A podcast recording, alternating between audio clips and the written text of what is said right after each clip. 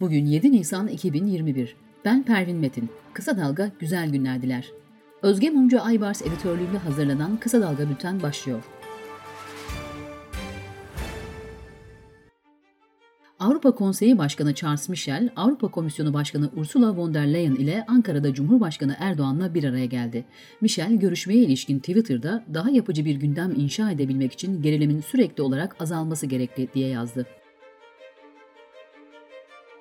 İçişleri Bakanı Süleyman Soylu, emekli amirallerin Montreux bildirisiyle ilgili CHP'ye üye olan 4, aileleriyle üye olan da yaklaşık 18 kişi var. O gece biz sabaha kadar uyumadık, çalıştık ve irtibatlarını ortaya çıkardık, dedi. CHP Genel Başkanı Kemal Kılıçdaroğlu, emekli amiraller bildirisi için dünyanın neresinde emekliler darbe yapmış derken, bildiriyi imzalayan amirallerden 4'ü CHP üyesi haberi yapan Hürriyet'e de medyanın amiral gemisiydi, şimdi kuyrukta sandal bile olamaz diye tepki gösterdi.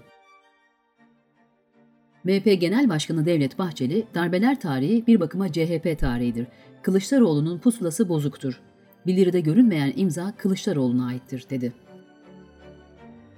HDP eş genel başkanı Mithat Sancar, iktidar her zaman yaptığı gibi siyasi kurnazlık ve fırsatçılıkla bu bildiriden darbe tehdidi üretme ve bunu siyaseten kullanma telaşına girdi diye konuştu.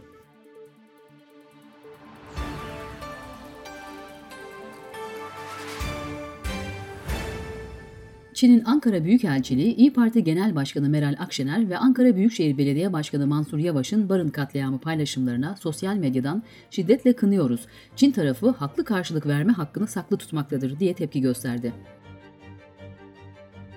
İYİ Parti İstanbul Milletvekili Yavuz Ağır Alioğlu ise Çin'e evlerimize, iffetimize mi musallat olursunuz, ne yaparsınız diye yanıt verdi. Kanal İstanbul imar planları Çevre ve Şehircilik Bakanlığı'nca onaylanarak askıya çıkarıldı.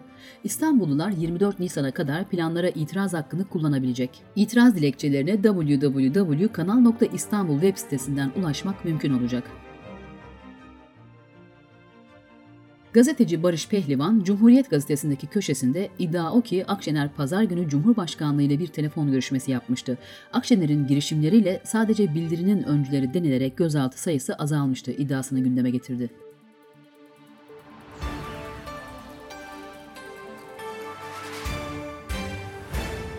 Ankara Valiliği, HDP'li Ömer Faruk Gergerlioğlu'nun gözaltına alınması sırasında yaşananlara dair kötü muamele yapıldığı iddiası asılsız, emniyet güçlerimizin yıpratılmasına yönelik açık iftiradır açıklaması yaptı. Gazeteci Melis Alpa'nın 2015'teki Nevruz fotoğrafı paylaşımı nedeniyle terör örgütü propagandası yapmak iddiasıyla yargılandığı dava başladı. Savcı ilk duruşmada Alpa'nın 1,5 yıldan 7,5 yıla kadar hapsini istedi. Yargıtay Cumhuriyet Başsavcılığı 103 kişinin öldüğü 10 Ekim Ankara katliamının sanıklarından Yakup Yıldırım ve Erman Ekici'ye verilen cezaları fazla bularak kararın bozulmasını istedi. Cumhurbaşkanlığı kararıyla 12 ildeki kamu arazileri özelleştirilecek. Türkiye Şeker Fabrikalarının 5 ildeki arazileri ve Muğla'nın Datça ilçesindeki bir burunda özelleştirilmeye dahil edildi. Covid-19 haberleriyle devam ediyoruz. Avrupa İlaç Ajansı Başkanı Marco Cavalleri, AstraZeneca aşısıyla ilgili "Bence artık söyleyebiliriz, kan pıhtılaşmasının aşıyla bir bağlantısı olduğu açık," dedi. Aşılanmada öncelik sırasında yer alan Türk Hava Yolları'nda görevli uçuş ekiplerinin aşılanma işlemleri başladı. Sosyal medyada sıcak su buharına tutulan maskelerden kurtçuklar çıktığı iddialarına tepki gösteren Doktor Aytaç Karadağ, cerrahi maske dediğimiz Meltblown maskelerin içinde polimer yani plastik bulunuyor. Bu mikro boydaki plastik parçaları ısıya maruz kalınca deforme oluyor ve kurtçuğa benzer bir görünüme giriyor, dedi. Fenerbahçe Kulübü Başkanı Ali Koç'un Covid-19 testinin pozitif çıktığı açıklandı.